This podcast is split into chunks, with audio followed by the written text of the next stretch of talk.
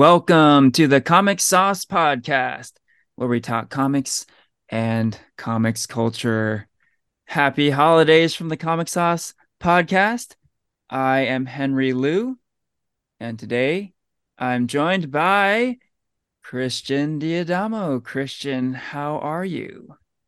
Hey, hey, doing well. Excellent. I'm also joined by Porfirio Rangel. Porfirio, how goes? I'm all good, Henry. Happy holidays. Excellent, excellent. Today is December 21st, 2023. So, yeah, we're definitely in the holiday season and we're almost at the end of the year, which is pretty crazy. Can't believe it. Um, and today, like we love to do. We're going to recap the year 2023 year in review. We're going to talk about our favorite and least favorite TV shows, movies, and comic books. So let's dive right in. It was quite a year for content. A lot of po- pop culture was consumed this year. So, yeah, let's get right to it. Uh, let's mm-hmm. start with TV. Uh, a lot of TV dropped in 2023. Um, so let's talk some highlights. What were some TV highlights? Um, Porfirio, anything come to mind right off the bat? Oh yeah, like I think the only reason I, I almost forgot about this one is because it was like at the right beginning of the year. Um, The Last of Us on Max. Yes. Um, yeah based off the video game. It starts um, Pedro Pascal and um, the actress from Game of Thrones, whose name I'm totally blanking on. But that mm, that TV show was just it was really good. Like like any category that is like you could nominate an Emmy for, like it deserves to be nominated for, like storyline, acting, music, video editing, cinematography, like costuming. It was like A's, tens across the board. Like even the episodes I feel like all of us thought would just be kind of like fillers were essential parts of the storyline that they wanted to tell. And it was a perfect balance of like being a good zombie TV show, but having plenty of like human drama in it. Um, it was just a really good TV show. yeah, I'm glad you brought this up because um, it did drop very early in the year. So uh, at the end of the year, um, it's been quite a while since it came out. So um, some may have i don't know forgotten about it but it was so good man. Like such a great show. Um like you're saying pedro pascal was awesome. Uh, bella ramsey is the other lead in the show. Mm, and okay, she is amazing on the show also. Um but yeah definitely uh one of my favorite shows of the year also. Mm-hmm. yeah definitely one of my favorite as well. Like all around just like one of the best I've seen this year. And I think like especially for a video game adaptation, like mm-hmm. it's I don't think we've seen a video game adaptation with this high caliber of just like all around production, acting, mm-hmm. and like it, it completely like gripped the nation. Everybody was talking about this at the beginning of the year. Like this was the show to watch, whether or not you played the game which I actually didn't. Uh, and like I think especially the episode with Nick Offerman. Yeah. Yeah. Yeah.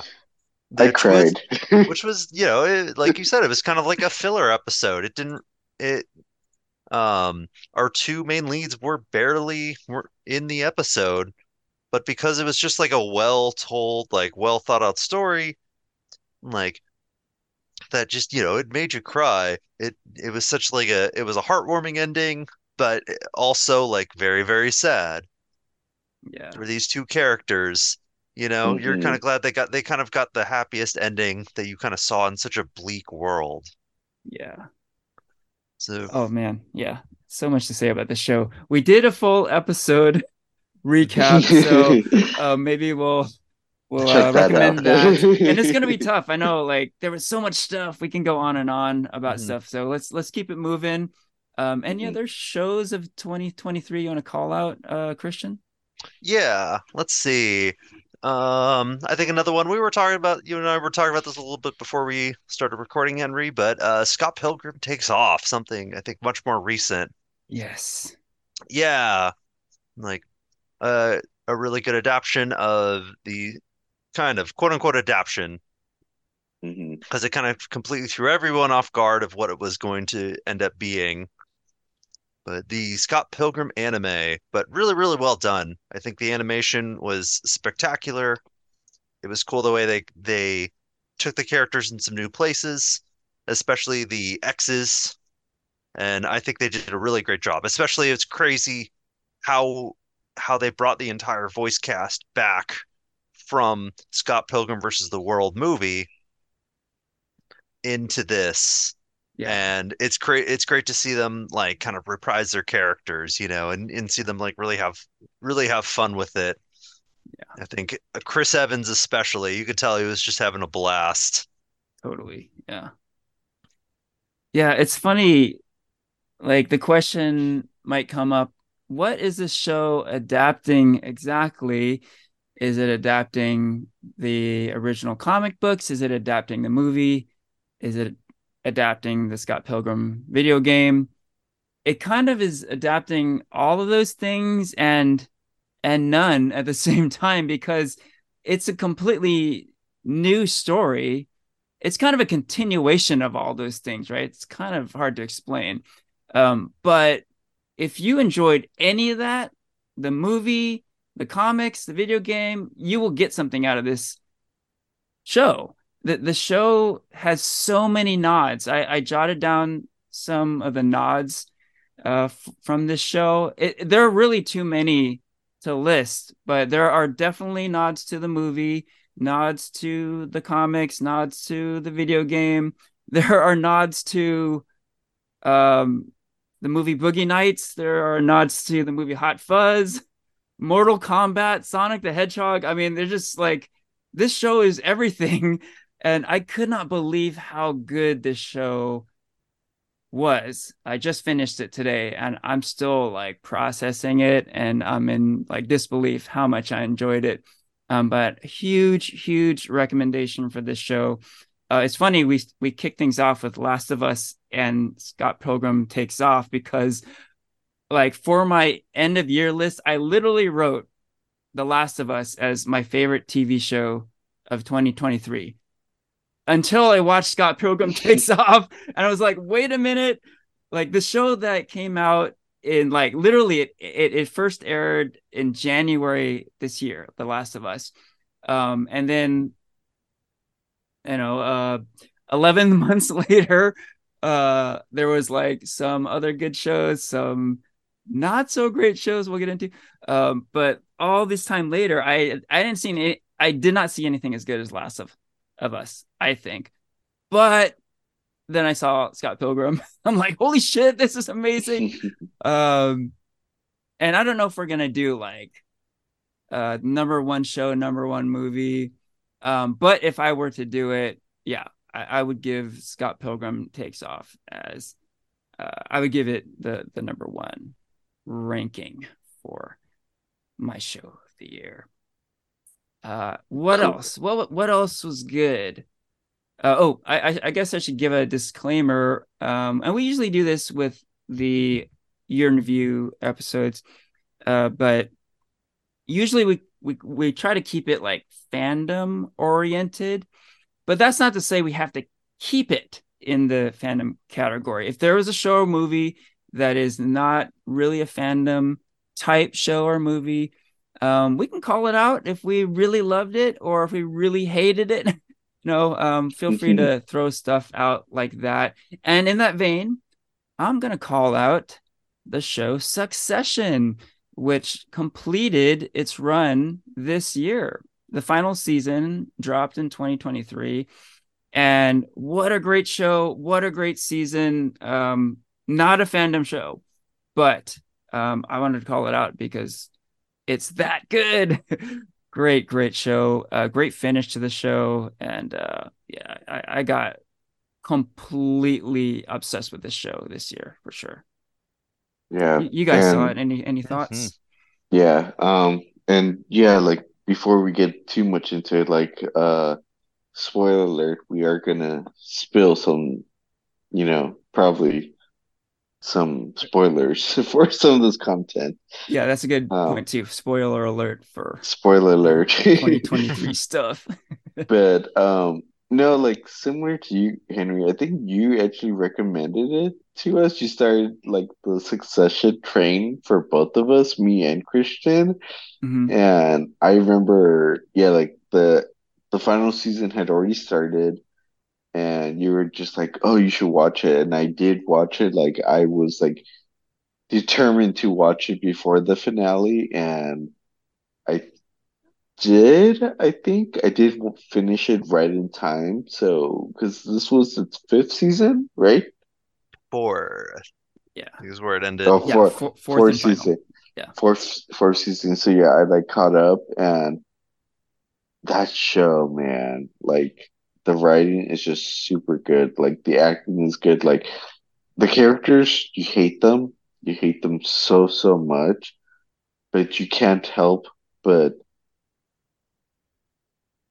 be interested and want to know what they're gonna do. You know, like they're all a bunch of a-holes and like but you just can't help but be like, oh my gosh, what is like she gonna do? Or like um the older brother whose name I'm totally Oh, blanking on. Ken. Ken. Ken. How's Ken gonna fuck this up this time? Right, right, exactly. Um, and even the dad, like he's the biggest like fucking a-hole of them all, and even I think his character was the most I was interested in. Like his character was the one I was like, okay, like what's gonna happen every time he his character is on on screen, but it was a good show. It was, yeah, I it it's a good show for sure. Yeah, it's funny to watch a show where you don't like anybody, but still be so invested in it. It shows you how, how like quality the writing is, where there's no action. Like Mhm. y- it could have easily. It's a show about, of course, like CEOs, because so you could very easily like go into the like drugs, nudity, like over the top, like stuff like that. But it never really does that. There's like I don't think there's really any nudity except for like one small little part Mhm. it but and there's like a little bit of drug use here and there of course but it's just the quality of the writing is so good that you're really invested in these boardroom meetings you're really invested to see like what like you know these billionaires you can't connect with at all do with their lives Mhm. and like you don't like any of them. They're all terrible people who do terrible things to each other. But what's funny is like as much as you hate the family, you also kind of dislike the characters around the family a little more. Oh yeah. You know, yeah. like Yeah. I I didn't like Logan, Logan Roy, but I ah man, I couldn't stand his brother um at all. Oh, really? Oh yeah, I did not like that guy.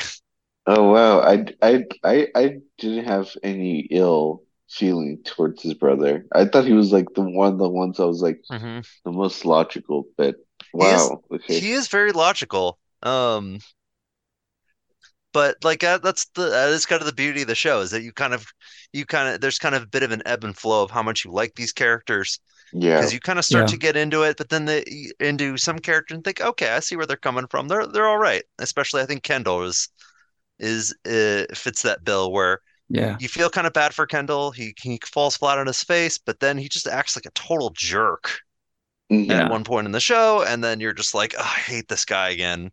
hmm And Yeah. that goes for all of them. But Yeah. and that's kind of what makes the show great. So Mhm. Succession might be my personal favorite of this year. Nice.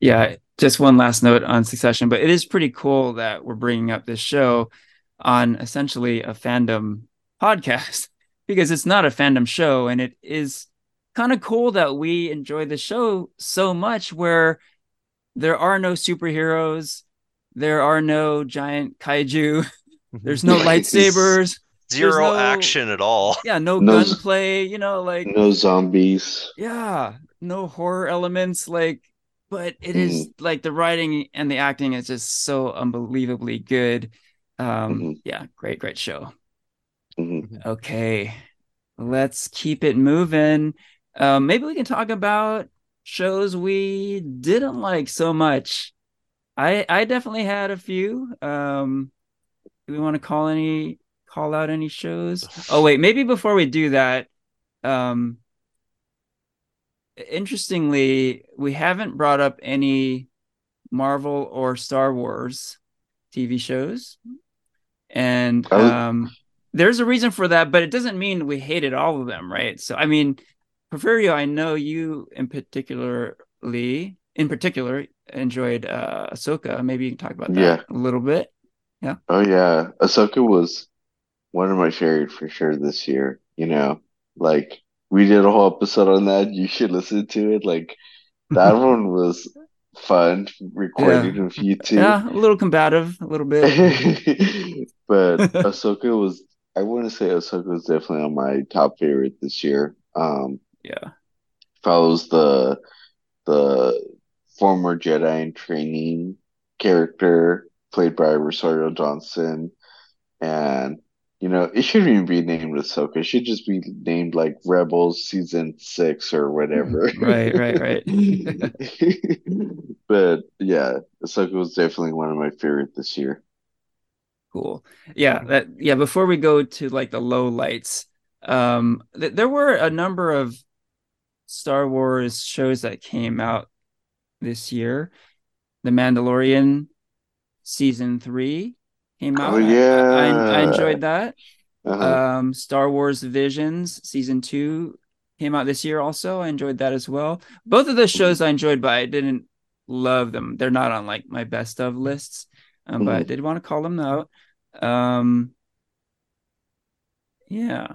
Um so i mean we can maybe start getting into shows we didn't enjoy so much i, I think ahsoka is a, maybe a good pivot point because Mhm. I, I i did not really like that show as Yeah. as we know Yeah, yeah I, I wasn't just hot on that one. I wouldn't say it's a least favorite. I was like, uh, I thought it was all right, you know. Yeah, I think I may have been a little bit uh, uh, lesser on that, but yeah, just my one thought on Ahsoka was, and I did talk about that in our episode, so I don't want to go too long, but um, like I I was just kind of bored with the heroes of the show. The heroes on the show were just not interesting to me at all. Um, and it made me think of uh, like the original Star Wars trilogy. And you know, I grew up on those movies and they're very beloved, but I think a lot about like the heroes in that trilogy, Luke Skywalker and Han Solo and Princess Leia and like they're like so great, great leading characters and you're just rooting for them and you want to know what happens to them and the way they play off of each other is so cool and so interesting and hilarious um, and that was completely lacking with the Ahsoka show. Like I could not care less about the protagonists on that show. Um, so I'm gonna go rant again on that show. So I'm gonna stop now. But that's just my one thought on Ahsoka. Yeah, I don't think it's gonna be like on my worst of list, but I, I did not enjoy it, and um, it's definitely more of a low light than a highlight for me. One day I need to get I need to get you and Christian to for you guys to watch Rebels and then come Mm. back and watch Ahsoka. Okay. And then we and Yeah. then we'll have this conversation again. Get the full picture. The full picture conversation. Mm, fair enough. Fair enough. Um, Okay. but one one show I want to call out, um, and you just mentioned it like five minutes ago is Mandalorian. Like I totally forgot that show. The Mm. season three aired this year. And I'm surprised because Mandalorian, like I would have said like, oh yeah, that's like a show that I, you know, every season I've said that it's good, you know, but this season I just totally forgot it happened. And not to say that it was a bad season, but just to say like kind of how unforgettable it was or how forgettable it was, you Mhm. know. Yeah, it was. Yeah. It kind of was in a way. Yeah, it's too bad because I really like season one and two. Like, uh, but like it felt like there was a kind of a steep decline in season three, you know? It Yeah. it it felt like it did feel like a much lesser quality. And it felt like um I don't know. It felt like some stuff they've been building up I, over the course of seasons one and two just kind of vanished, you know? I think of course the big one is like it, uh the Dark Saber just kind of breaks Yeah. and is it Mm. yeah, that the the like big item that he fought Moff Gideon for and like he was learning to use, just oh, he just kind of hands it away and then it breaks. Um And I think like, you know, of course it, it's kind of continuing off the book of Boba Fett. And so, you know, Grogu's training just kind of like completely changes. And yeah, like it, it was it's it's it was definitely like I think one of one of my more disappoint disappointing shows of 2023, Mm. unfortunately. Interesting. Interesting. Okay, continuing on with um, the lowlights. So we've gone this far with uh, our, our TV recapping, and uh, we haven't even talked about Marvel yet. So this is telling because year after year, um, well, I should say since since the birth of Disney Plus, I've always mentioned like uh, Disney Plus Marvel shows uh, among my you know my favorites, right? Like Falcon and the Winter Soldier, etc. Um, but um, I gotta say, I was hugely disappointed in the MCU TV offerings this year. Um, so let's call them out now. So we did a full episode on Secret Invasion. So tune in there for the for the full recap. But across the board, the three of us were very disappointed in that show. I will hmm also call out that um, we did a most anticipated movies and shows episode at the beginning of this year, and Secret Invasion was my most anticipated show of 2023. And I think all three of us were very much looking forward to this show. But what happened? This show was not good. Um, again, uh, check out our full recap for all the details. But um, at least for me, it was like the ending of that season was such a disaster. I, I still can't quite believe it, you know, how bad that show ended. Um, so that was disappointing for sure. And um Loki season two came out this year also. And um, we didn't do a recap episode. Maybe we can spend a little bit of time on Loki season two right now because as disappointing as Secret Invasion was to me, I thought Loki season two was even worse than Secret Invasion. Loki season two was a slog. It was it was like really tough for me to get through this season. It was a short season. It's Marvel, which I love. It's Tom Hiddleston as Loki, which historically I've loved. But this show was very boring. Oh my god, it, it was it was tough to get through. Um, I'll have some more to say on it, but um, yeah, maybe we can talk a little bit about uh Loki right now. Any thoughts? Yeah.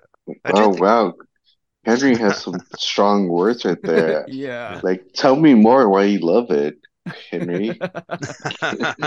No, um, I okay, like I I will say like I I don't know, I kind of preferred Loki season two over season one. Um, that's not saying much, but I didn't I, I liked it I enjoyed it more than um Secret Invasion. okay. Um, I I enjoyed the first part of Loki season two. I felt like there was a good like um sense of like uh like something was at stake, you know, like which was the the the branches. That's what they were called, right? Hmm The like the you know the sacred timeline, sacred Right, timeline. right. Yeah, yeah. And and I felt like it really had that like intensity of like Infinity War of like what are we gonna do? How are we gonna fix this? You know? And each time they like came up with a solution, like there's a whole nother conflict, you know? And I really, really love the acting that uh uh that one guy who, who was like in the Goonies and everywhere Everything Everywhere All at Once. Do you know which actor I'm talking about? Ke Huy Quan. Yeah, yeah. I think I really enjoyed him in that show. The second part of the show is where it lost me, and where I can't agree with you, Henry, and be like, this was a mess. Fuck this show. But um, I don't have as strong feelings as you do, apparently, for that show. Christian? that's funny. Um, I'm a bit of like I actually quite liked season two of Loki. I wouldn't say it's one of my favorites of the year, but I I was I was pretty happy with it at the end of the day. I I liked Ke Huy Quan uh as Ouroboros OB. I thought he was a great little addition to the show.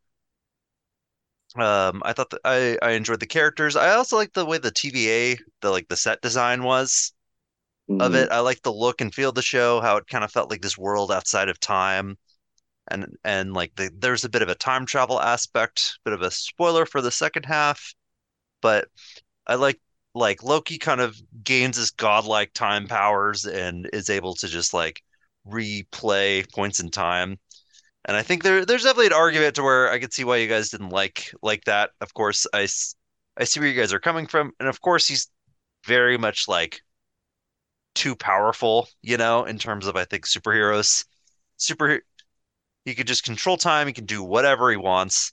But I I actually kind of like that kind of Groundhog Day loop that he was in and how he was kind of playing the same moments over and over until he kind hmm of gets it right.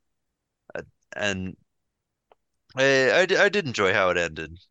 Um, like I said, it wasn't my favorite, but uh, I think I think this could warrant like a whole episode. I wouldn't mind doing a, a whole episode on this one down the line because I think we it seems like we have a lot to to say that we probably want to flesh out for later. Uh-huh. Yeah, definitely there's some potential there.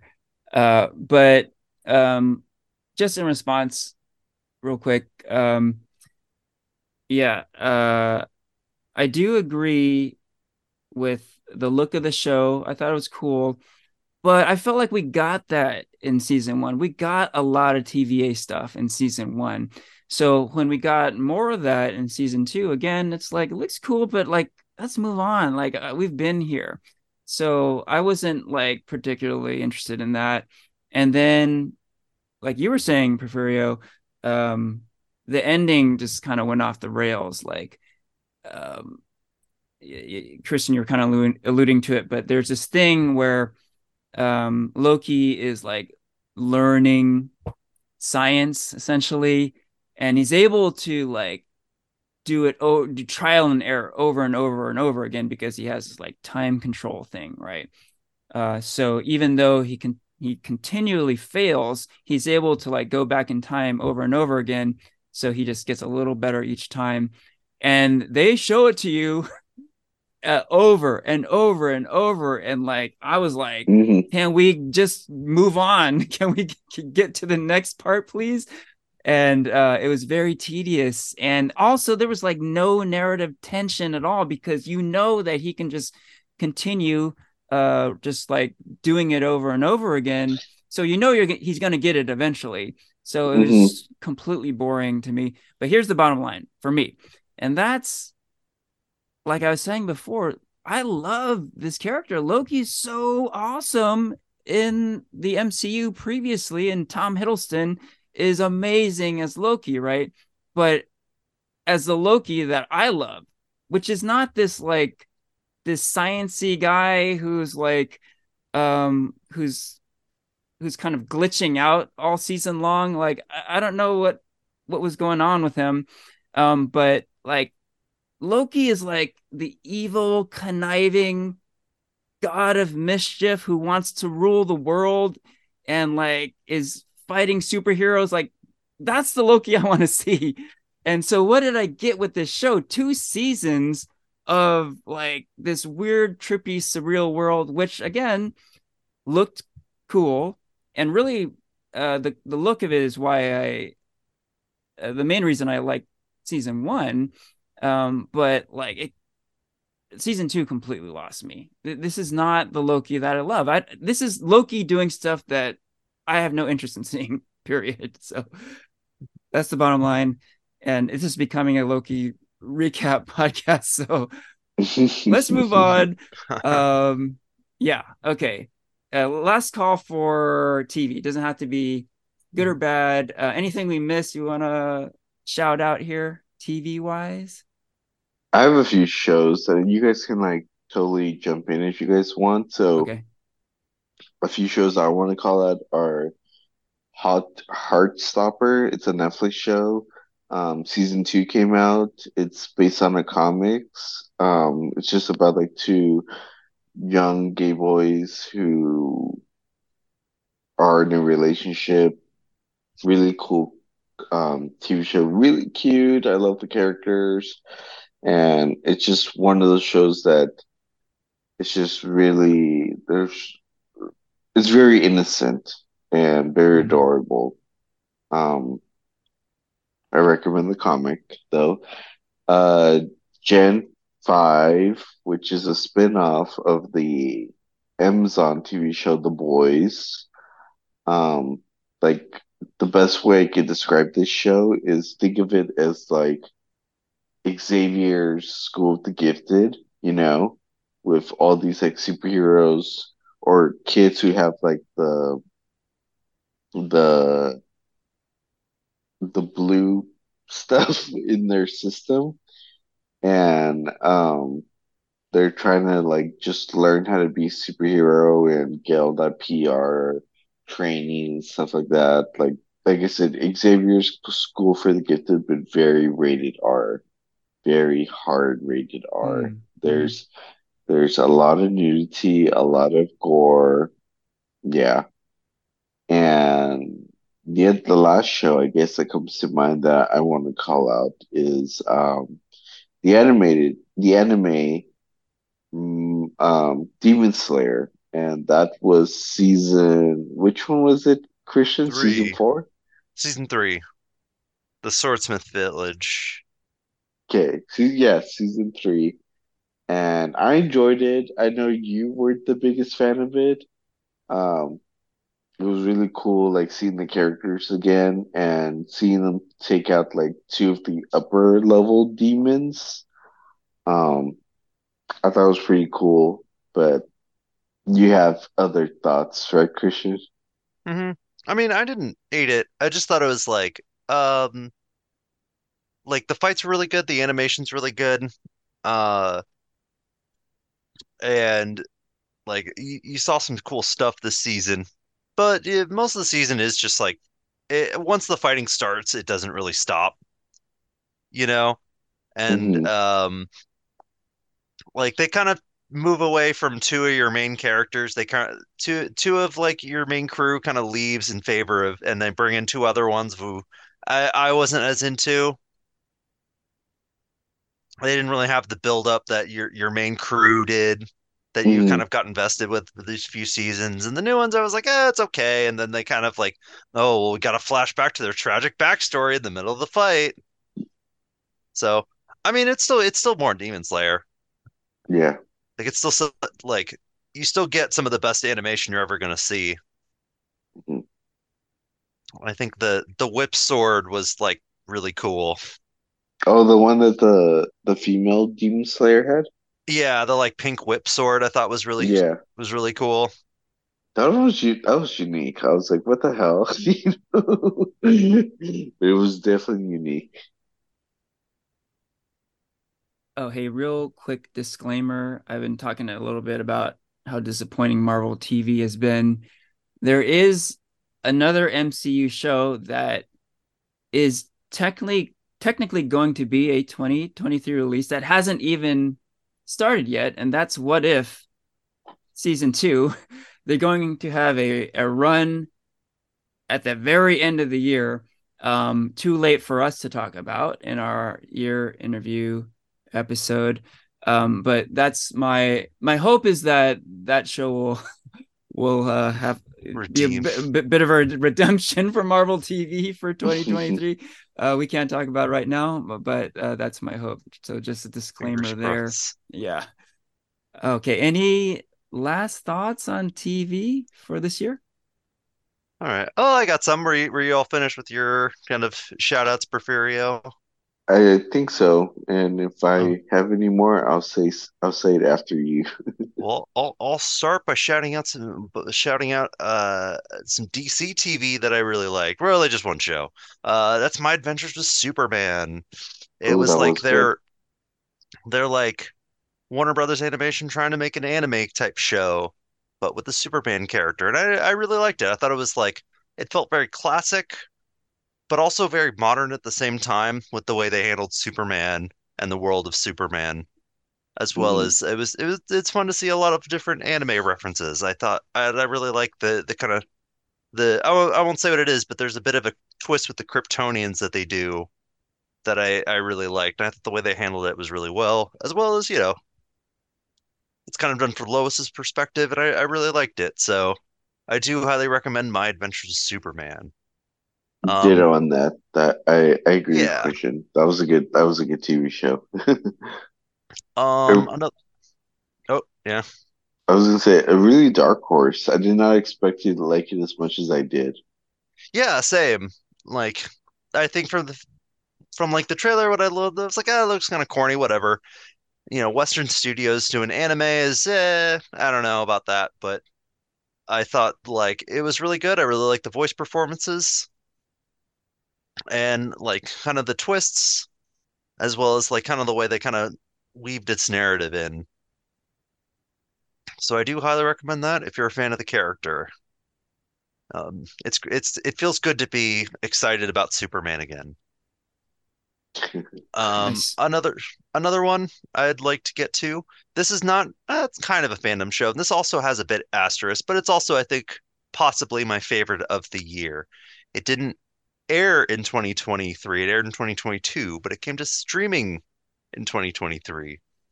Uh, and that's uh, Better Call Saul. I think this is probably one of the best shows I've ever seen in my entire life. Mm. And uh, it's the follow-up show to Breaking Bad. So you know, Breaking Bad, the everyone knows Breaking Bad, the worldwide phenomenon from roughly about 10 years ago.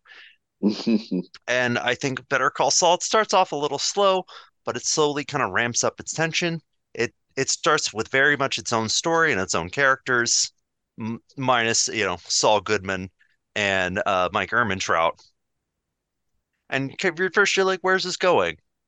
But you kind of see the slow descent of Saul, the comedy character, turn into the comedy kind of guy from Breaking Bad, you're thinking, oh, this guy doesn't. Why does this guy get his own show?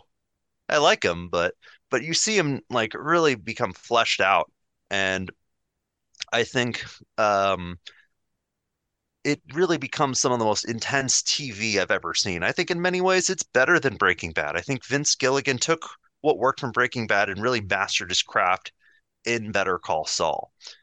Mm. And so, like I said, it didn't really come out in 2023, but it's so good it's hard not to mention here because like I said, it came to street it came to net the final season came to Netflix and it's just that good. So another very, very high recommend. Um Nice.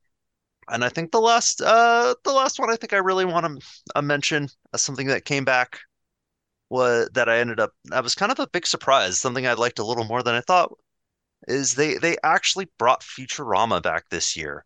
Um Mm, I'm a mhm, big fan of Futurama. Love Futurama and The Simpsons.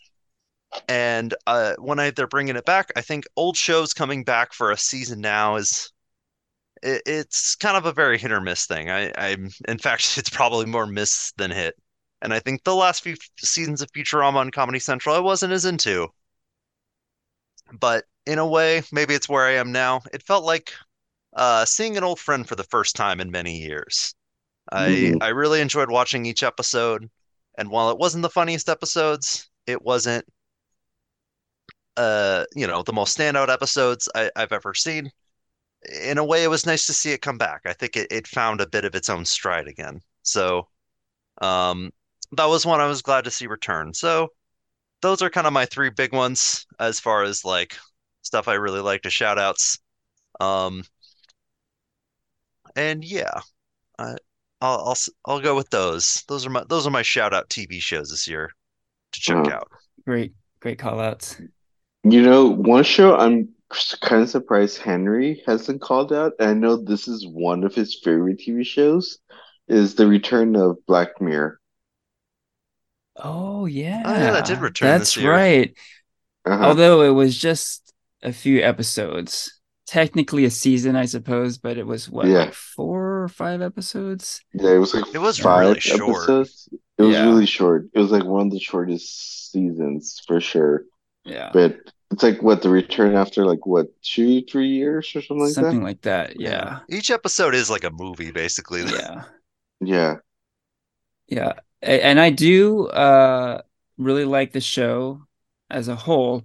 Um, but I feel like that show uh has had its stronger episodes earlier in its run. I feel like more recently it hasn't been as good. And uh this season was good, but a little uneven, and certainly um didn't make my best of lists. Yeah. Uh, but I did forget about it too. Um, funny. Good, good call out. I'm glad you mentioned it because I totally forgot. Yeah. Um, last little note. Um, this might be in the category of like too late to cover, but I know Christian and I are both Rick and Morty fans, and technically, Rick and Morty just finished season seven. Now I tend to wait till it drops on Max, so I didn't I haven't seen any of it, but I'm curious, Christian, have you seen any of uh Yeah. this latest season? I didn't see the latest episode that just dropped, but Rick and Morty kind of went through a lot this year. Mm, I think with everything surrounding Justin Roiland, all of his allegations, and the fact that he was completely dropped, happened this year. As uh, that might have happened. Actually, it may have been like the tail end of last year, and then they they found new voice actors for Rick and Morty, mhm. and it. But uh, in a way, you really don't notice. I think the voice acting for Rick and Morty are actually still pretty good. There's a couple points where you might you might notice, oh, that's not Justin Roiland, but it's really quick and you have to and if you're into the show and you're into the episode, uh, I will say that you know you you're just going along with it. Mhm. And I actually see season seven, it's I'd say it's a little hit or miss. There's some episodes I wasn't as into. Mhm. There's some, but I think when it does hit, it feels like you're still watching good old Rick and Morty. I still, there's still some episodes I did really like within, uh, s- what's this, season seven? Mhm. Yeah. Yeah. Um, and it's, I also think this, this season they bring back some characters who haven't, who haven't been seen in a little while. Mm, So if you're kind of looking forward to, kind I won't say who. In fact, it's, it's actually quite a few, but on. it's nice that they kind of give the they kind of expand their stories a bit. Very cool. All right. I uh intend to check that out. But for now, let's move on. Let's go to movies. A lot of movies came out this year.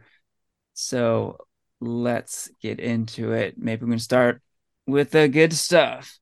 What were some of your favorite movies of 2023? Porfirio, want to kick us off here? Yeah, so definitely I think this was one of my movies I was looking forward to was Blue Beetle. You know, we did a whole podcast episode on this. I don't want to get too deep into it, but um, you know, it's the first Hollywood's first film that has a Latino hero as its lead, not as a side character or even like a Latino actor lead, but like a natural Latino identified superhero. Mhm. Um, it was so unfortunate that that came out during the the strike that happened this year because there was just zero promotion and zero press on the film, and it just sucked. But it was I I really enjoyed it. You know, like you know, I, I go into more detail in the podcast episode why I enjoyed it, but there's just small details within the film yeah. that I like grew up and I was like, oh, like I get this and it's just super well done. Um, I enjoyed that. That was that's definitely one of my favorites this year. That's great. And uh, fun fact from our most anticipated of 2023 episode, you did list Blue Beetle as your most anticipated movie. So Was it? that yeah, it was. It was. Oh shit. And uh and at the time I'm like, what is he talking about? Like this movie's gonna be terrible. And uh you were right. I was wrong. What a great movie. I, I enjoyed it immensely also. What else? What else was good? Um, yeah. Uh, also throw out another superhero movie. Um, which I also did. Blue Beetle was also a, a very nice surprise. I'm glad I'm glad I enjoyed it as much as I did. Um, but mo one movie I really really liked um was uh of course Spider-Man Across the Spider-Verse. Yeah. Mm, yeah. hmm hmm Ooh, the animation was probably some of the best I've ever seen in a movie. I think the way they blended animation was pretty amazing. I hmm think the I really like kind of what they did with the characters, where they took them. Um, of course, I think we were kind of disappointed by the fact that it was very much a part one of two. Mhm. Now, you know, being here now, as opposed to it kind of when we reviewed it, we're a little more unsure of when it's coming out now than I think back then, because this was, you know, the writer strike happened, the actor strike Yeah, happened, that's right. and it seems like production of this movie completely halted, which is, uh, you know, makes you're a little more worried about what part two is going to look like when it at all said and done. But I think what we have now is, uh, I thought was pretty amazing, spectacular even. hmm But um, whether or not it's as good as the first, uh, I'm not sure. But um, I did think they hit it out of the ballpark again. Good call. And um, I just wanted to add my two cents here. I was very hard on this movie when we recapped it initially. This one we did do a full recap episode also, so check that out. Uh, but um, yeah, upon subsequent viewing at home, um, I enjoyed it quite a bit more. I think getting past that uh, cliffhanger ending was really tough for me when I saw it for the first time with you guys at the hmm movie theaters. Um, but after I was able to kind of process that and get past that, um, I, I, I did really uh, uh, enjoy this one more. I, I still do think th- that the first one, Into the Spider Verse, is superior. Um, but what a great movie! Yeah, um, seeing it again, uh, I, I'm definitely putting this one on my best of list. Just What gonna throw it. else? Oh, go ahead, Um, Christian. I was just say, uh, you know, I think with the two together, it could be the ultimate Spider-Man movie. Hey, Just so we throw out another Spider-Man thing here. Very appropriate for for Yeah. Miles. Yes. Okay, what else? Uh, let's see. Um, yeah, uh, yeah. let- let- Speaking of of good Marvel shit, you know, I was down on Marvel with TV, but uh, Spider Verse was great. Um, Guardians of the Galaxy Volume Three was phenomenal. um, man, uh, what a great movie.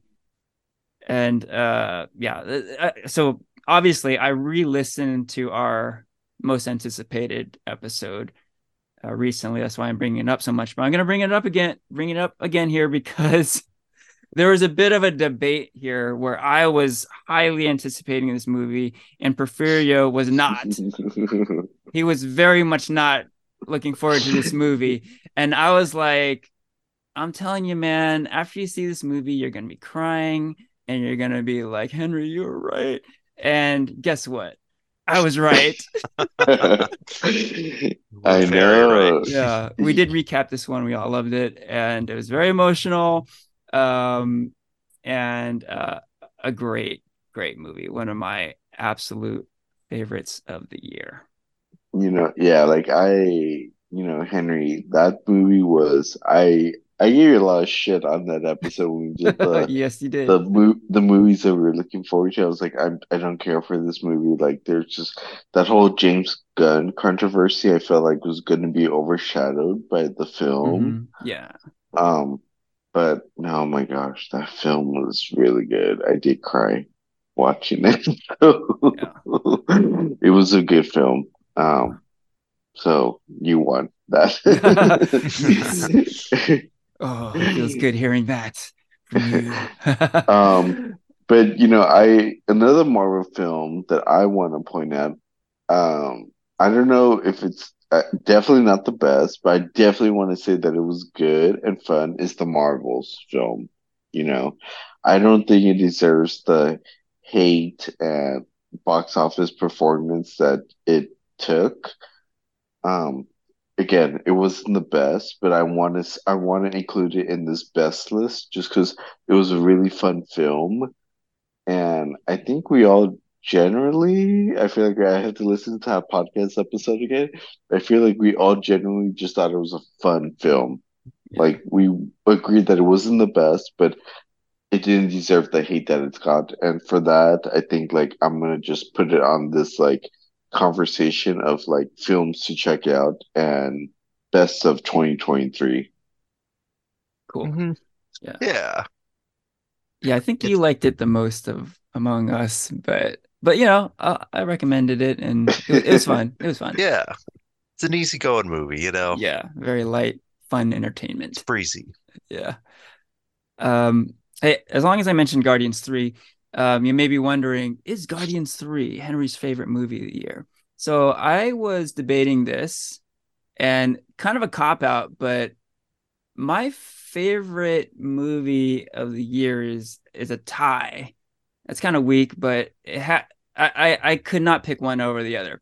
The other movie is Godzilla minus one, and um, the three of us saw this not that long ago, and I, I'm still like reeling from the experience of watching that movie. It is so good. Um, can't say enough, man. Um, it's just like it's like the ultimate Godzilla movie. It's everything you want out of a Godzilla movie. Um, Mhm. That's p- pretty much like the bottom line there. Yeah.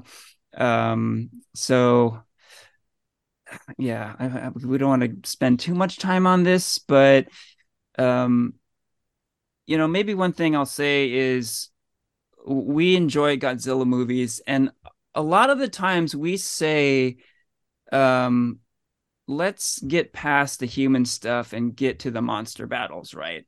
And we felt like, oh, uh, the more recent Godzilla movies have done well with that.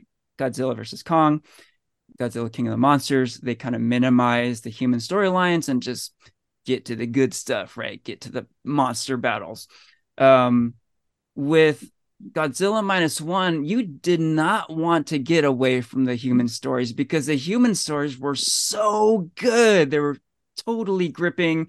They added to uh, the drama of the movie and um, the stakes of the movie, and just every element of, of, of this one was was like gripping. I, it was just completely gripping and uh, it, it was kind of odd because I am used to like, okay, let's get to, you know, Godzilla destroying Tokyo. Let's get to Godzilla fighting another big monster. But this one, I was like, wait, I, I want I'm fully vested in in the human storylines with this one. Yeah.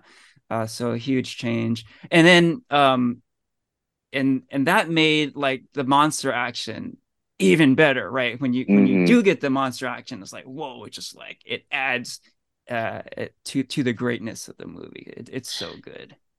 Yeah, go going off what you're saying, Henry, like you know, I would agree. Godzilla minus one was probably my favorite movie of the year.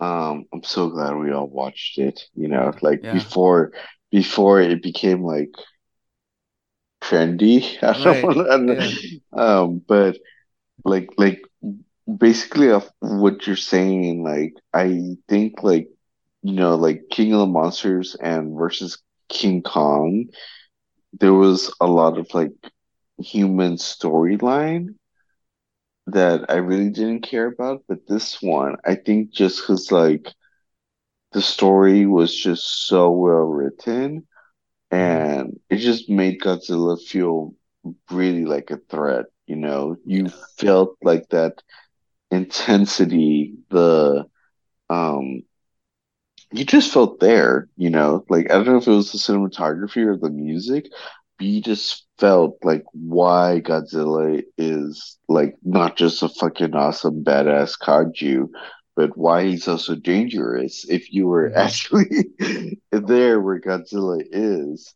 Yeah. And um I'm so glad I watched it with you guys because I feel like if I had watched it anybody else, I don't think I would would have enjoyed it as much. It was a really great birthday experience and definitely my film of the year.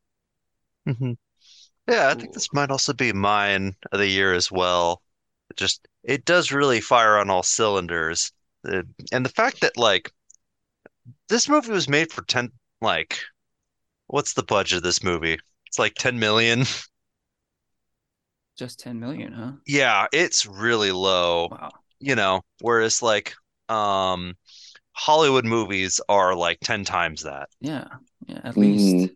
I mean, that, that's like an independent movie budget, basically. Yeah. And it looks so good. yeah. You can tell they used the um the budget so well. Okay. Mm-hmm. Uh looking it up, it's approximately 15 million. So okay, that's yeah. still like Very minuscule. Yeah.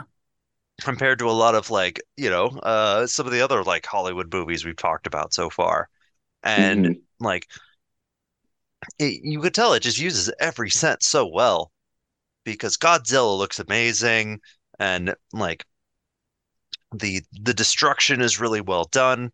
And I do like the uh, post World War II period piece aspect of the movie too. And I think you get like the way you kind of watch Japan kind of rebuild after it loses World War II and kind of the way they factor that into the narrative. It, in mm-hmm. a way, mm-hmm. it, it like at times this feels like a lot like a throwback to the original Godzilla movie. Yep. And as well as just some like pretty like intense set pieces, especially because you care about the characters so much that you really want them to be out of danger. You don't want them to just be fodder for Godzilla. Mm-hmm. And I think there's a really intense scene on the ocean in the middle where it's just like edge of your seat.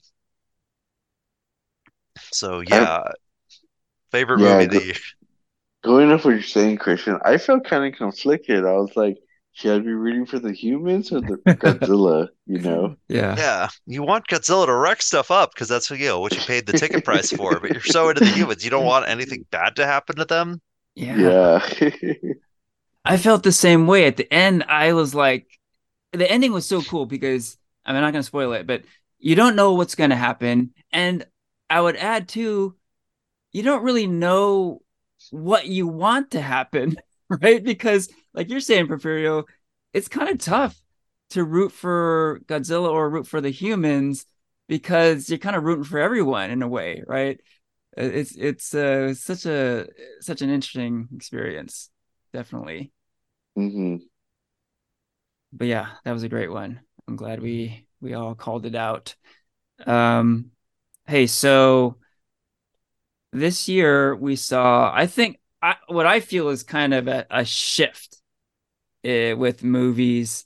Um, we already talked about uh, Across the Spider Verse, but um, animated movies um, are becoming a big thing now. Yeah. Um, maybe the next big thing. Uh, so we, we mentioned Spider Verse. Um, quick shout out to Teenage Mutant Ninja Turtles, Mutant Mayhem, another great animated movie. It's hilarious. Um, I'm not even like a big Ninja Turtles fan, um, but I was laughing my ass off. This movie is just pure comedy and it's just really well done. Um, great animation style, has a unique look to it. I highly recommend. And then um, also, fun fact Christian's most anticipated movie of 2023 was Super Mario Brothers. Yeah. So let's talk about this one a little bit. um, yeah, I think we did a full recap on this one too, right? Um, but uh, mm-hmm. yeah, uh, you were anticipating this one a lot, Christian. Uh, how did it turn out for you? Ooh, I, oh man, I I did really love this movie. As a big Mario fan, um, it's like a big redemption after the last Mario movie back from yeah. the '90s. so much fun, uh, really fast paced. Uh, gotta love that Bowser's song Peaches uh, made was made it to the Billboard Top 100. Mm-hmm. Like this movie was like a phenomenon when it came out back in like wow. I uh-huh. think it was March. So the song was also not nominated for Golden Globe next yeah. month. Yeah, that's right. Amazing. so yeah, this movie is just a ton of fun. It does feel like it it, it feels like you're playing the video game, you know? It's fun, yeah. it's fast paced, you get a lot of great platforming sections.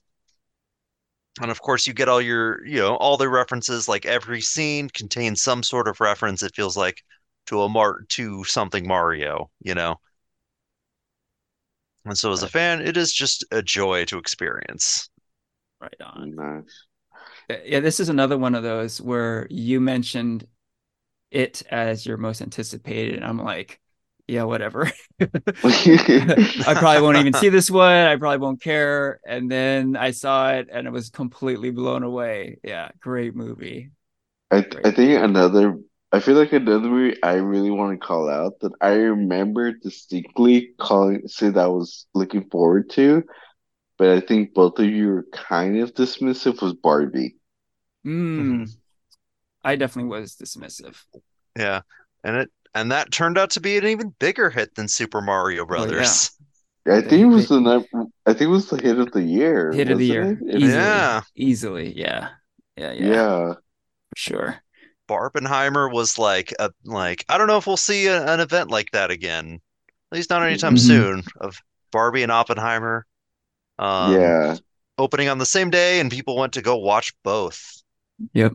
I, I did.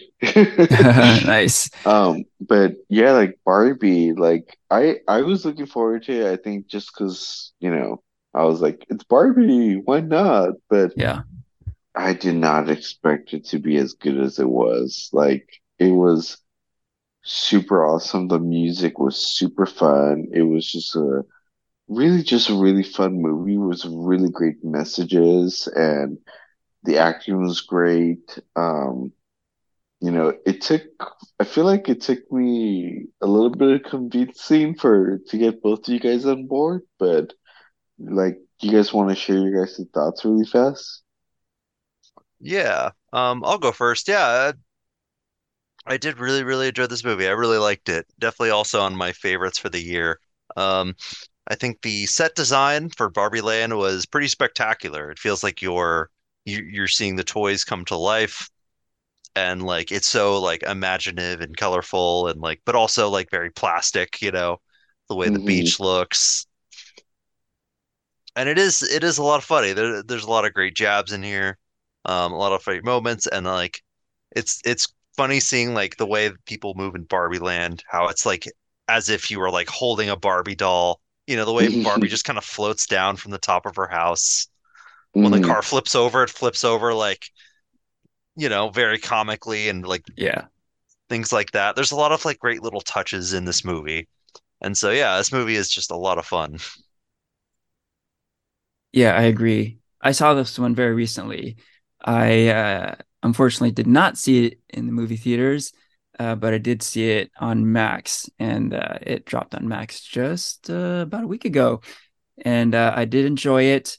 Um, yeah, it was cool. You know, um, I was thinking a bit about like Blue Beetle and Barbie, two very different movies, but they do the same thing pretty well. Both movies are very funny, but they're also very progressive and they they have a very strong social commentary message to them, right? And I feel like um like that's kind of the way to go if you're trying to do that sort of thing. Um it is kind of a hard sell with like really serious movies like hammering down these messages down your throat right? Mm-hmm. uh, it's it's an easier sell if it's like a funny movie right? So like blue beetle and barbie they're very silly they're very kind of ridiculous um, but it's sort of like while you're laughing you're sort of thinking too and they're thought provoking right? Um, and uh, it's cool when movies can do that. I think it's it's hard for a movie to do that, and I think both of these movies do that quite well. Yeah. Uh, so what else here? Um, real quick. Like, oh, go ahead, Porfirio. I was gonna say, I feel like all of us had our doubts about each other for the movies that we thought were going to be good for 2023, mm-hmm. and we're just like all like, you know what? That was actually really good. yeah, there you go. It's good to be surprised like that. Yeah, right. Totally. totally. Mm-hmm. Um, but go ahead, Henry. Sorry. yeah, just there. So I have a bit of a theme going on of like the next big thing because, like, you know, there's a lot of doom and gloom with superhero content, and let's be honest, like it's started it's starting to come apart there's no question so mm-hmm. uh, you, you know everyone's sort of asking what's what's next? What's the next big thing? And you know we've been talking about animated movies um like toy related movies like barbie um video game stuff right? Um we've talked about super mario brothers and The last of us. Um real quick mention the tetris movie. This movie is on apple tv and i highly recommend this movie um, I'm a fan of the Tetris game, and uh, this is a lot of fun. And it's like, it's fun, kind of what, kind of like the way the game Tetris is, right? Because the movie is like it's a biopic about the the creator of Tetris, which sounds kind of boring, kind of like the way a game where pieces are falling down from the sky and you have to arrange them in a certain certain way sounds boring. But the game is strangely addictive and fun, and uh, the movie is kind of strangely addictive and fun also in a very weird way. Um, but uh, yeah, it, it's hard to explain. It, this this movie is very uh, unique, and uh, I, I do highly recommend it. Uh, Still, yeah. I still haven't seen Tetris. I need to see it. That's definitely on my watch list. But it's a, yeah, me me too. I need, it's definitely on my watch list. Yeah. So check it out.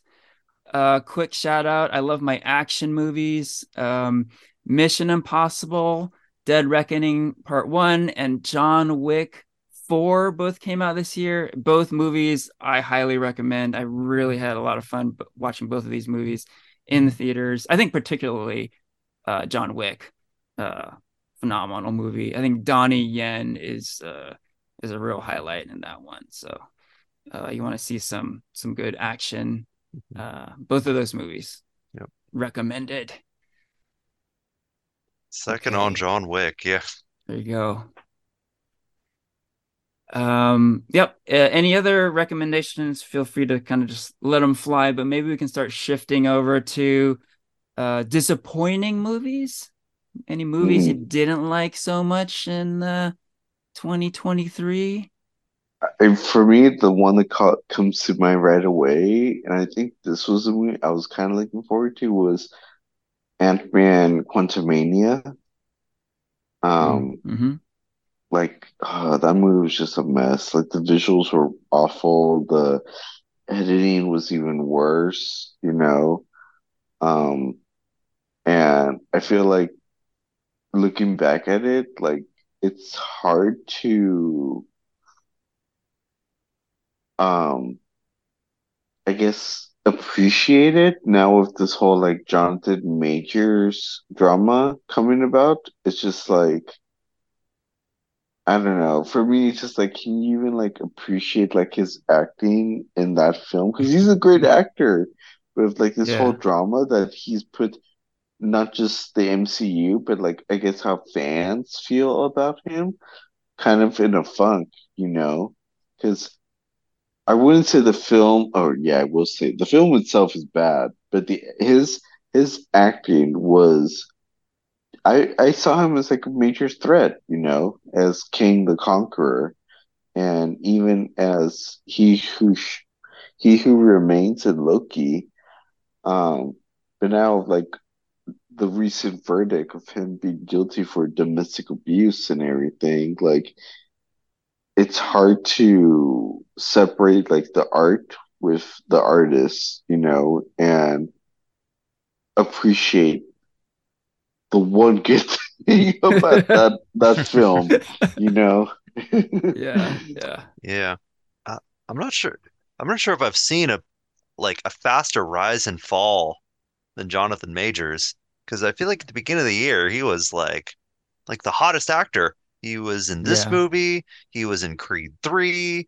Like, hmm Right. and, uh, um, Creed 3 I liked. Uh, but and of course, like he like he was really like a big star. He really shot up to be a big star. Yep. but and uh, but it, unfortunately, it all just kind of unraveled. At, like, and we're still seeing it unraveling hmm at this point. You know, this is just. I think we're doing this podcast just like a feels like a couple days since Marvel had dropped him. When at the beginning, you go back to the beginning of the year to this movie, he was the next big thing in Marvel. He was going to be their new Thanos. And now that, hmm you know, unfortunately, we're not sure where they're going to go with Kang as a character now. Are they going to completely drop him? Are they going to recast Jonathan Majors? What are they going to do with Avengers Secret Wars and Kang Dynasty if it's even still going to be called that? You know, we, you know. So, yeah, it is unfortunate because it, it's like you said, it is his acting and his performance really is like probably the best part of the movie. But unfortunately, that even that's just kind of been soiled by Yeah. all this drama. hmm Because yeah, it's you can't really say that for MODOK, you know. For, fortunately, that was a uh, was another big disappointment in this movie. Yeah. Uh, so a few thoughts here. Um, yeah, man, it pains me to say it, but if I were to pick a worst show for the year, it would be Loki season two. And if I had to pick a worst movie of the year, it would be Ant-Man and the Wasp: Quantumania. And this is coming from the biggest Marvel fan you can think of, me. And uh, it kills me, man. Um, we're we're in, we're in a bad place here. Uh, but you know, I, I'm there's there's no fanboy blinders here, man. I call it like I see it. This movie was hot garbage. It was terrible. Um, very very few redeeming factors. Um, yeah, it's funny, Prefer. You are totally right. The one good thing about it was Jonathan Major's performance, and now it's that's totally tainted, right? Uh, Yeah. so it's crazy. But putting that aside, like never mind like all the off-screen drama, controversy, um, and you just take the movie for what it is. Um, it's it's like barely watchable, man. Like it, it's not good. It, it's it's just not a good movie. Uh, no recommendation whatsoever. Yeah, again, if I had to pick a worst, this would be it. Um, so uh yeah i mean th- i think maybe that's why i i do really think of like like uh, what's going on with the superhero genre and uh, what's next or thing because yeah the, the the stuff that i've really loved is really starting to, to come apart so um, you know, let's let's stick with the, our year in review, but like uh, th- that's definitely on my mind. Yeah. yeah. You you know, while we're still on the topic of like I guess uh, superhero fatigue, superhero fatigue and um actor drama, Mm-hmm. like Speaking of dot dot dot. uh huh. I feel like there I feel like Warner Brothers did like a different kind of treatment with The Flash and Ezra Miller, Yeah. you know, like Ezra Miller, who's also another person who's had like their runs in with the law and everything. hmm And DC did nothing to drop Ezra Miller. They continued um, promoting the film. They limited his press. They had him at they had them at the red carpet, and um, I mean the film was still awful, but it's just so unique. It, it's just so unique. You cannot not help but point out how Marvel is treating Jonathan Majors versus how Warner Brothers uh, treated Ezra Miller. I just think it's very unique, and I really kind of have to just point that out. Yeah, it's like the two opposite approaches in a way. Yeah. It was. Yeah. It, it, I haven't thought about all the Ezra Miller stuff in a while, but that was really odd, right? They were premiering the movie and doing press but Ezra was like totally sidelined, right? He or they weren't doing interviews, and I think he only attended like one premiere where you could see him, but uh, you know, no no interviews, right? Um, hmm this is strange, and um, in the vein of superhero fatigue, the movie was a box office bust. They lost a lot of movie on this, a, a lot of money on this movie, and um, yeah, and more relevant to what we're talking about, the quality of the movie, uh, you know, uh, I thought was quite bad. Definitely on my list of worst of the year. Um, really bad visual effects and uh, kind of a big mess. We we did a full recap on this. That's a pretty fun episode to, to revisit. Um, uh, by the way, but uh, yeah, um, Did we, did anyone thought it was a good movie? I I think I was a little kinder to it. Um, Okay. I, honestly, I watched it again, and to be honest, uh, it doesn't. It didn't really hold up the second time I I, I watched it. I I think like I, the only, yeah. I was just say really fast, like I think the only one who I felt like had the kindest words to the film is not even the person who's here, which is Rainier, you know. yes, yes, yeah. But go ahead, Christian. I I remember liking it a D. I was like, okay, this is an okay movie.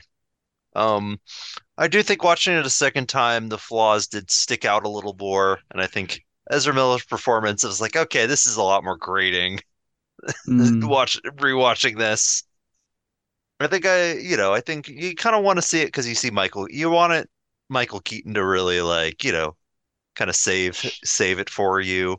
I really like Michael hmm Keaton's Batman, and I really hmm like Sasha Calle's Supergirl, hmm and like kind of the way they kind of. And I, I'm a bit of a sucker for some time travel stories, so. I probably wanted to like it a little more than I thought I. I think I did. I think I did. Unfortunately, sometimes that's just how it is. Um, I think that yeah, um, DC overall had a pretty awful year um, Yeah, in terms of box office revenue. The Flash is definitely the poster boy for that. yeah, Um, Yeah. but if I could pivot to what I think is the worst movie that I've seen this year, a different ahead. DC movie, um, that would actually be Shazam: Fury of the Gods. Mm, Oh Well, I think yeah. I think uh, yeah, it's kind of a movie everyone forgot about because hmm it because well, while The Flash was you know, he's a much bigger character, and like this movie's got Batman. They really put a lot of money behind promoting this movie. Shazam just kind of came and went. It, it kind of felt a bit like an afterthought. It felt like you ever watch a movie where just you, you feel like, yeah, no one really cares. You you know, it this movie felt like going through the motions. You know, if anything, just reminds you of your superhero fatigue. It's this movie. It's Yeah. Shazam: Fury of the Gods, which is too bad because I thought Shazam one was pretty good. I I thought that was such a sleeper hit hmm uh, back in like 2017, 2018 when it came out. It was such a nice surprise, and I thought like it was one of the big highlights of the DC like EU. But this one is, I think, like quite the stinker. You know, I guess Aquaman comes out in a couple days. We'll see how that goes, but you know, this movie is just, you know, nobody cared, and therefore I didn't care. Yeah. yeah, that that does seem to be the sentiment with DC movies this year. Uh, Warner Brothers did lose a lot of money with uh, their DC movie offerings. Yeah, I mean, we're talking uh, Shazam 2, Blue Beetle, and uh, presumably Aquaman 2 will all lose quite a bit of money. Yeah. Yep. Yep. Yeah. Uh, just Well, a real, real, real quick note.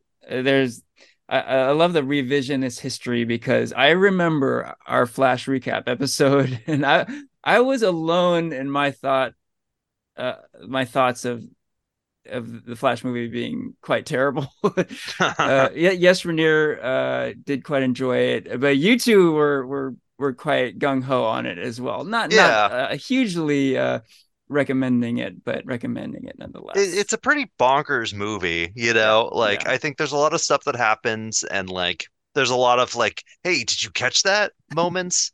And like, there's things, like I said, you have like some pretty good performances outside of The Flash. So I'll admit, watching in the theater, I was like, okay, I'm into this. It's not great, but I'm into this. But then, you know, I think once you kind of sit on it for a while, you're just like, oh, uh, uh, Yeah. eh. I, I probably wouldn't watch The Flash again anytime soon, but I feel like, you know, like it wasn't the worst. It was entertaining, I guess. But again, like it just kind of goes back to like Ezra Miller and all that shit that they did. How do you separate that versus like the film? You know, like the artist from the art with like Jonathan Majors, you know. Mhm. yeah, that's definitely a thing these days for sure. hmm Yeah. But real quick, RIP to the D DC Extended Universe, you know. That's right. 20 With Finally ending yeah, this with the release of Aquaman 2, it's officially over. Yeah. hmm So yeah, we may have to do a a recap of of uh, the DCEU in a future episode. Yeah. Uh, but for now, any other movies we want to call out, bad or good? You know, like I think my worst film is not even like a superhero film. My worst film of the year, I think it's a horror film, and you guys both know how much I love horror films. Yeah. Um, it's this movie called Skinamarink. I don't know if you guys have heard of it. It I've was heard like of an- it. It was Yeah, it's of pretty like an indie. It, it's a very indie, like experimental film. Um, there was like a lot of great buzz at the beginning of the year. Um, that it was doing so well and everything. I remember I went to go watch it, and I think it's been the only film, at least that comes to mind for me, where I walked out of the theater. Like it, Mm. I found it so stupid and slow and not entertaining. I was like, this is where's the buzz? Why do people think, why do people praise this film? Like, I had to walk out of that theater. I don't know what people were smoking on to think that that film was good. Nice call out. Mhm. That's the beauty of movies. You you just don't know. You never know what you're gonna get, Mhm. really. Yeah. Um, I got I got some call outs. Uh, I'll kind of bring it back to movies I I generally liked this year. Um, let's see. Um, one that oh, uh, one that hasn't been called out that I actually did quite quite enjoy. Um, it's not quite a video game movie, but it's the thing that a lot of video games are based on. Dungeons and Dragons, Honor Among Mm, Thieves.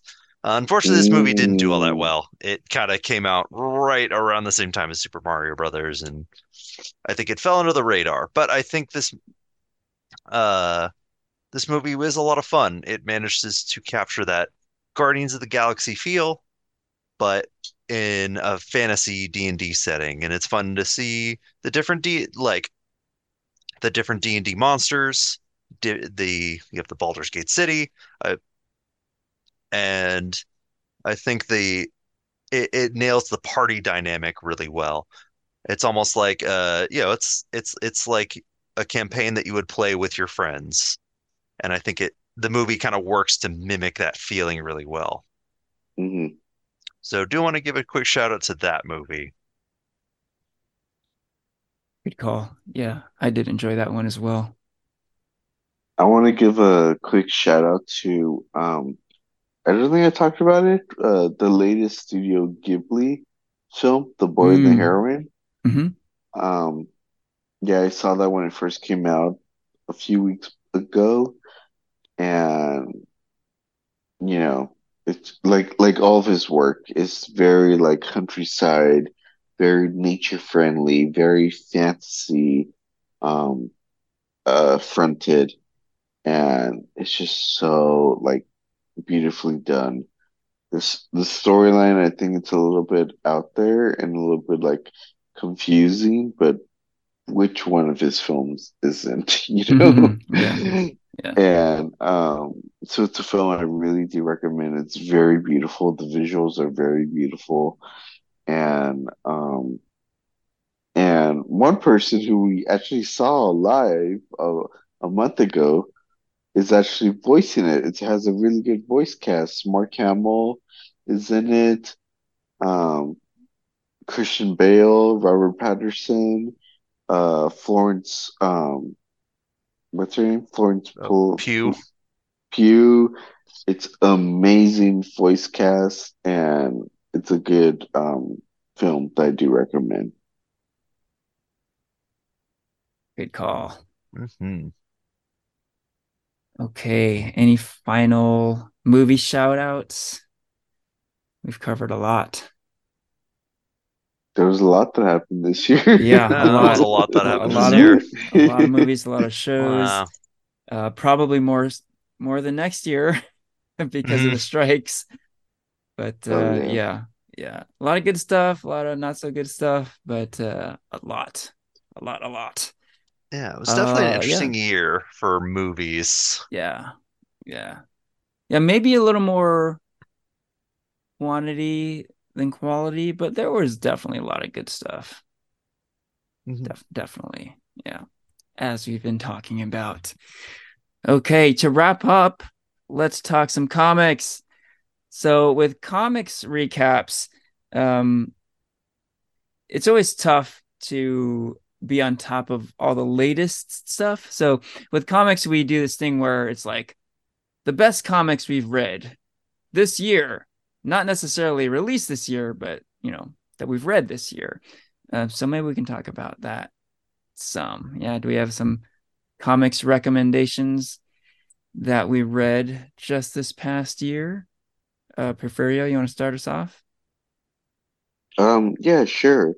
So one comic series that I'm currently reading and still going on is actually a unique crossover between Wolverine versus Predator. hmm It's um it's unique because you know it's like two great hunters are going off against one another and I feel like you would think like, oh, Wolverine is obviously going to win because of his healing factor and everything. But um, it takes a little bit of a turn, like a twist, because like the the way it's written, it's being written that Predator is actually like the better hunter. So he's always like thinking like one step ahead of how Wolverine um uh fights. And so he gets like the upper hand and the most and many of like their hand to hand combats or even like far away like um combat combats and I've only read three issues. It's still going on, but each issue happens on, in like different points of Wolverine's lives. Like it's an ongoing battle with the same predator, but their battle always ends unfinished because like something happens, whether it's predator gets injured or Wolverine like has to go away to recover or whatever. Mm-hmm. Um, but it's just really interesting game, kind of like that, like suspense of like what's gonna happen and how they're hunting each other. But I kind of like that it happens at different points of Wolverine's time in, in his life because it it's kind of like each issue is I guess like a sequel, like a movie sequel of like okay, they're reconnecting. How is this fight going to be different than the last fight? You know, I don't know if I'm making any sense, but it's it's just really unique how each time each issue every time they fight it's always different and not um so repetitive. Excellent. Cool. Excellent recommendation. Um, what else we got? Christian, any comics picks? Yeah. Because first, I think it's funny that Predators fought both DC and Marvel characters. I'm not sure if there's any. Is there another character that's fought both of those?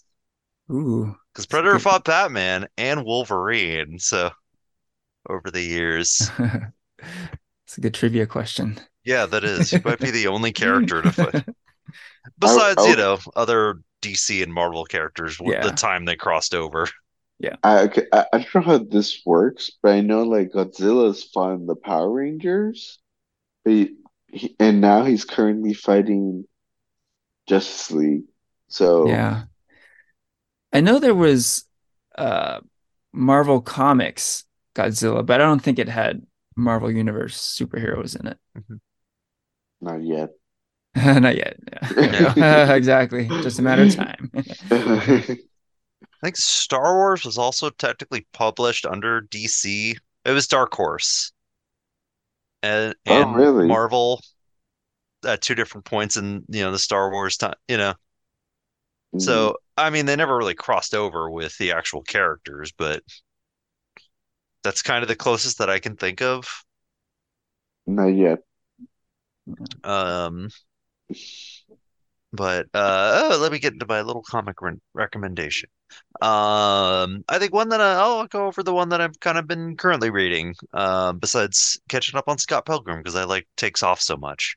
Um, I think one that I've kind of always wanted to get into but never really gotten just just around to uh, was actually Akira. I'm finally reading that now. I've um, three volumes in out of six, and uh, oh, I think it's great. I think it's the artwork is amazing, and it it's more visual than dialogue. There's not a lot of dialogue, so it actually goes by super quick because the artwork is so outstanding that uh, you just kind of soak yourself into the page. And I think the way he kind of creates this cyberpunk world is pretty amazing. So this was also written in 1982, three-ish kind. So this is like the genesis of the cyberpunk genre. I do love cyberpunk, and this is kind of the first uh, this is kind of the genesis of it. This and Blade Runner over in the West. I'm not Mm. sure when Blade if Blade when Blade Runner came to Japan. So I am I don't think that really had any influence. I think that this just takes a lot of from its own sense of influence from uh, the way that uh, Japan looked at the time and where he thought he was going. So it's cool to see two completely different uh, sides of the world, pre-internet, of course, kind of come into this genre, this this like specific subgenre of science fiction hmm at pretty much the same exact time with Yeah. very similar takes just based on how they viewed uh, technology and the world was going at the time. So it, it's really great to see. And of course, Akira's, uh, you know, a phenomenal movie. Can't recommend the movie enough. And if you're a fan of the movie, it's I really do recommend checking out the manga as well. Glad I'm finally getting into it. Awesome pick. Yeah. And that is so cool. Like that whole idea that Blade Runner and Akira basically originated around the same time, independent of each other, right? But they like impacted the world so significantly. And like, I don't know, something was in the air at the time, or I don't know what was going on, but it's just it's just fascinating the timeline of it all. Yeah. Mhm. Pretty cool. Okay, uh so comics. Yeah, so I definitely read a lot of comics this year. Um as usual, I did read a lot of Marvel comics. I think Spider-Man stuff uh, in particular um which I did enjoy, but my comics picks are not Marvel. Um they are other publishers.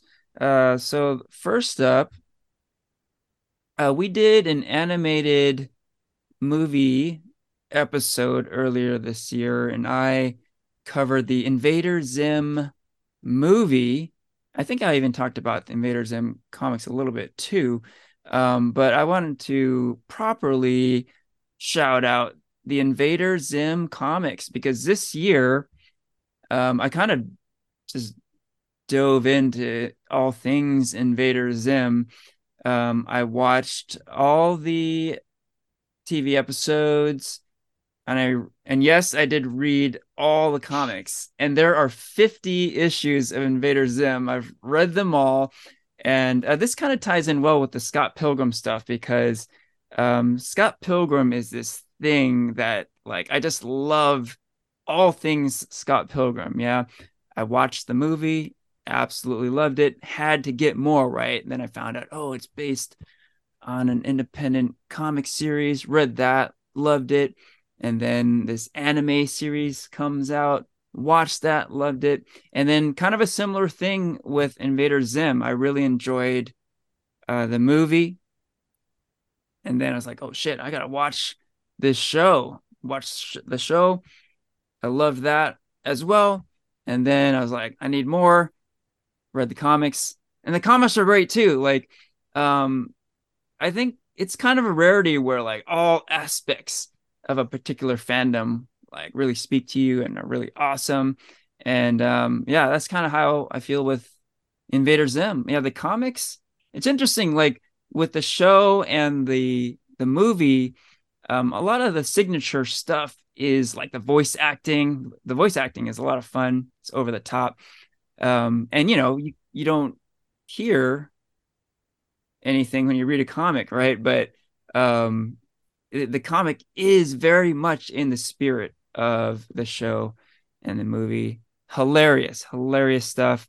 And um, the artwork's great. It, it looks uh, very much in the style of the movie and show. Um, ph- phenomenal um, art and just a whole lot of fun. It's hilarious. Um, so highly recommend any Invader Zim comic. I think in that past episode, I I just like shouted out the initial trade paperback, like issues one through five, but like I I recommend the whole series. um, so uh, big shout out there. Um, and uh, one more comics recommendation, and it seems like every year I recommend something written by Ed Brubaker. I'm going to do it again here.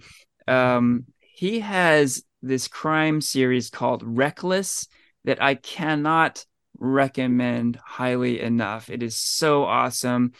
Um, I really caught up on this series this year. Um, uh, five graphic novels to date uh, released between 2020 and 2022. Um, previous to this year, I had just read the first one. And then, yeah, like I was saying, I caught up on the series in a big way this year. I, I read uh, the remaining four graphic novels. All five are awesome. Uh, Ed Brubaker is the best crime comics writer ever, period. It's so awesome.